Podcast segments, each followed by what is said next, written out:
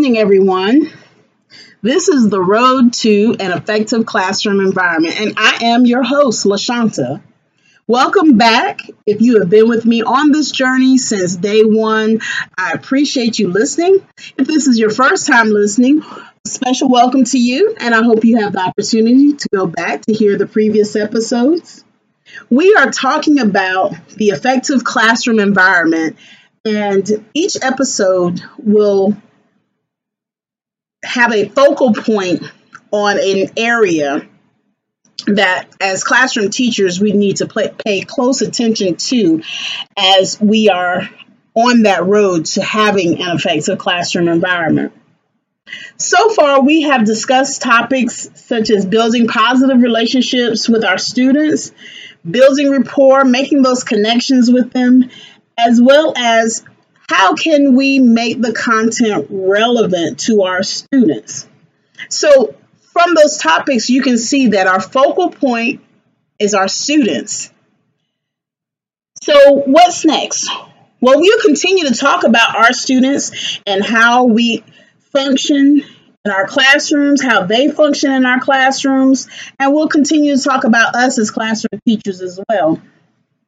Because no matter what policies are in place in your school or your school district or state policies, no matter what is in place, guidelines that we know we have to follow, the one thing you do not want to have to ever waver is your interactions with your students, the positive interactions.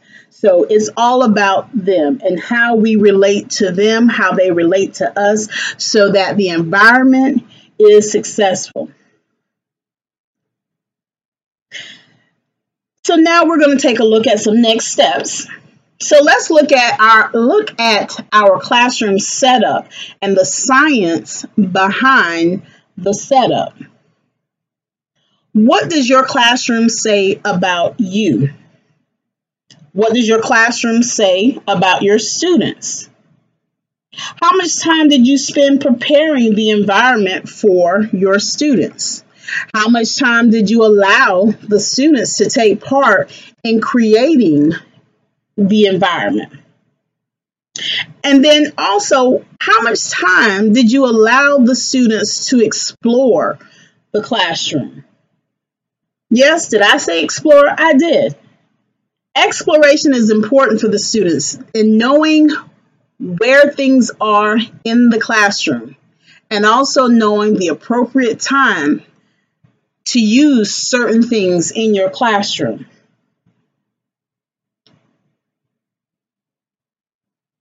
The more prepared that you are,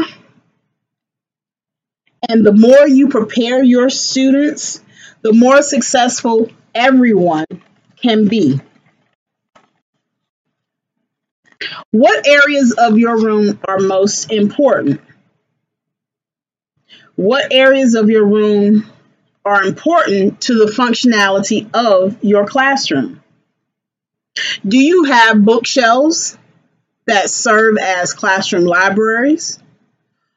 Do you have more than one classroom library?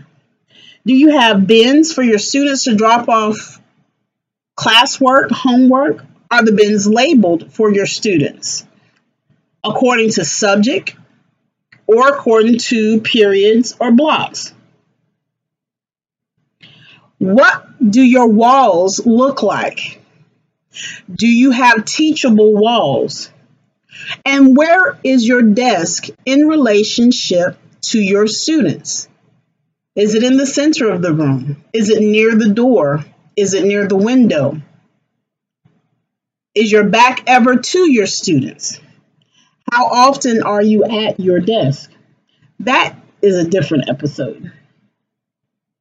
Your room has its own function, and your room should benefit the learning process and not hinder it. I just want to take a moment to talk a little bit about the preschool and elementary classrooms. And those teachers, they are applauded for so much work that they do. All classroom teachers, preschool and elementary, those teachers end up teaching several subjects and they may have only one set of students, but they're teaching several subjects. And if you can remember as a kid when you first started pre K or kindergarten, and that feeling when you walked into the room, it was that wow feeling. You looked at the walls, you looked at how the desks were aligned, you saw all the pretty colors in the classroom, and your teacher may have even had music playing for you. That wow factor.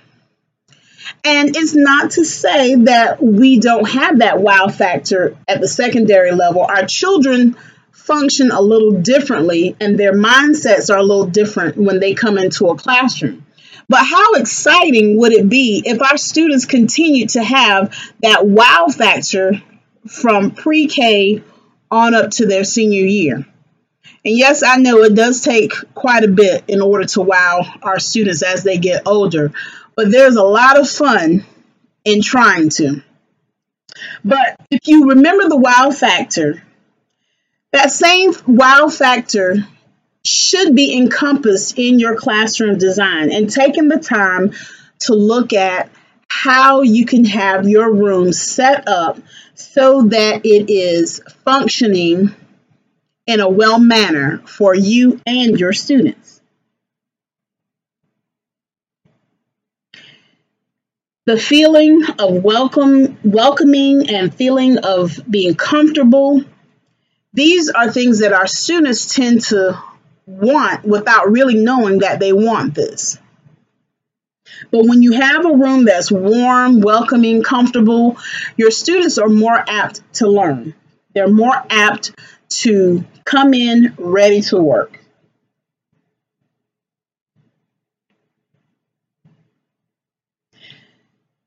We're still focusing on our students. Our rooms are still focused on our students and how they see the room, how we see it as well. We hear the term conducive to learning. Our classrooms should be conducive to learning. And even we are evaluated on how our classroom setups um, are. But our discussion is not about evaluation. Our discussion is about making our rooms engaging for our students. If you have where your walls can talk. Your walls speak many things. Your walls can say nothing at all, whether there are things pinned up on it or not. A wall that doesn't speak is a wall that is not incorporated into your lesson.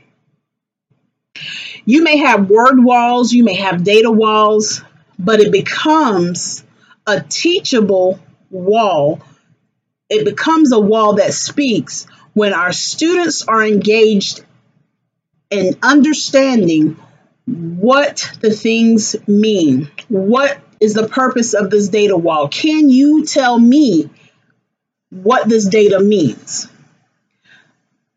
Word walls that are put up that are ever changing, incorporating students in creating those word walls, having the students to be able to tell you what the words mean, and which unit it applied to, how that word will continue to apply throughout the course. So, just talking about our walls, talking about our class setup, how our desks are arranged, looking at how our students come into the room, where are your supplies? Students have to have an understanding of these are supplies that I can get now or I may have to wait, but where are the supplies in your room? Do you have supplies readily available for students? And let me go back and talk about the desk. Some schools deal with not having enough money to purchase furniture every four to five years. Some schools are dealing with having furniture that may be 20 years old.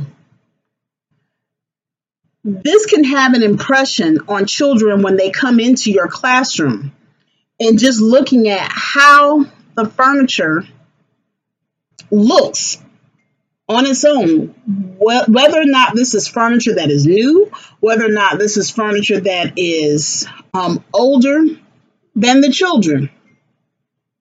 So we have to take a look at all of those different aspects of the classroom and decide and look at and, and say, how will this impact the thought process of my students? Because if the student walks in and they see desks that are falling apart, gum that's underneath the desk, how do you think the students feel? I know how I feel as a as a teacher going into that classroom or having to be in that room for those 190 days 180 days, I know how I would feel. But getting into the shoes of our students and wondering how are they going to feel about sitting at a desk that's 20 years old. This can have an impact on the learning environment. What type of workspace do you have in the classroom?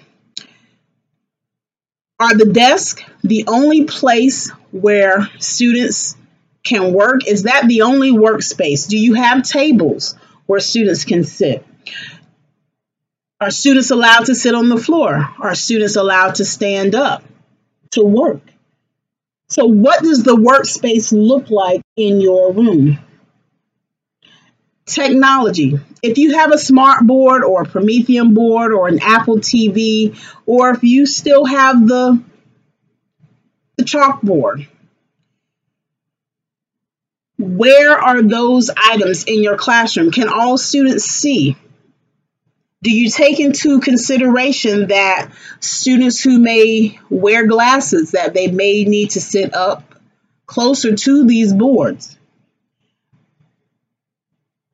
So bringing up specific equipment that's in your room it's important to take a look at all of these different things, all of these different devices so that you can think about the whole learning process when you're talking about the science of the setup. Most of us are in the last few weeks of our school year and we are thinking about the closing out process. We also are thinking about hopefully we are thinking about the upcoming school year. And so one of the things that you really should keep in mind is the setup of your classroom and taking the time. If you're in the same room next year, how can you make that room different? Um, did the setup work for your students this year? Because keep in mind, one way that the room is set up may not be what is needed for the next year's students. So, in getting to know your students, you may find out that you have to change up some things. But making that set up so that it is conducive to learning is very, very important. And then also looking at lighting in your classroom. Some students, they come in and the lights are too bright. Uh, some students may come in and the lights may be too um, dim for them. So keeping lighting is important and sometimes it's one of those things that you may not be able to change but i wanted to mention it here because it can still have an impact on learning if not for all the students there may be a few in which lighting has an impact on how effectively they are able to process information so, just to recap, we're talking about the science behind the setup, looking at how your classroom is set up for success so that you and your students can continue to build those relationships, continue to make those connections, and make the content relevant to them. And engaging them in meaningful conversations about the walls in the classroom. You have walls that talk. They can talk if you make sure the students understand and know what the walls are really saying.